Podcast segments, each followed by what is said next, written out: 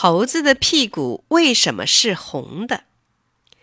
很早很早以前，猴子与山羊是邻居。山羊是个热心肠的人，喜欢管闲事儿。猴子常常指责他说：“山羊老弟，与自己无关的事儿不要多管，懂吗？”有这么一天，他们两个一块儿出去玩儿。猴子在前面走，山羊随后跟。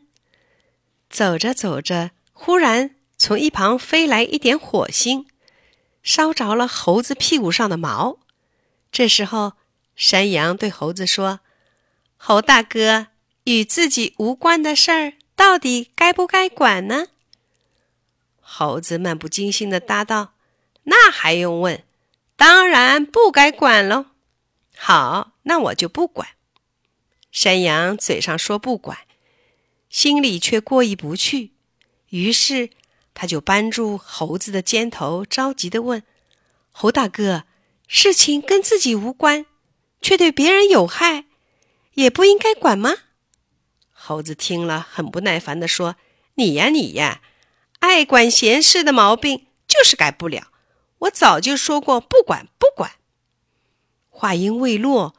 猴子屁股上的火烧大了，疼得他大声哭叫起来：“哎呦，哎呦！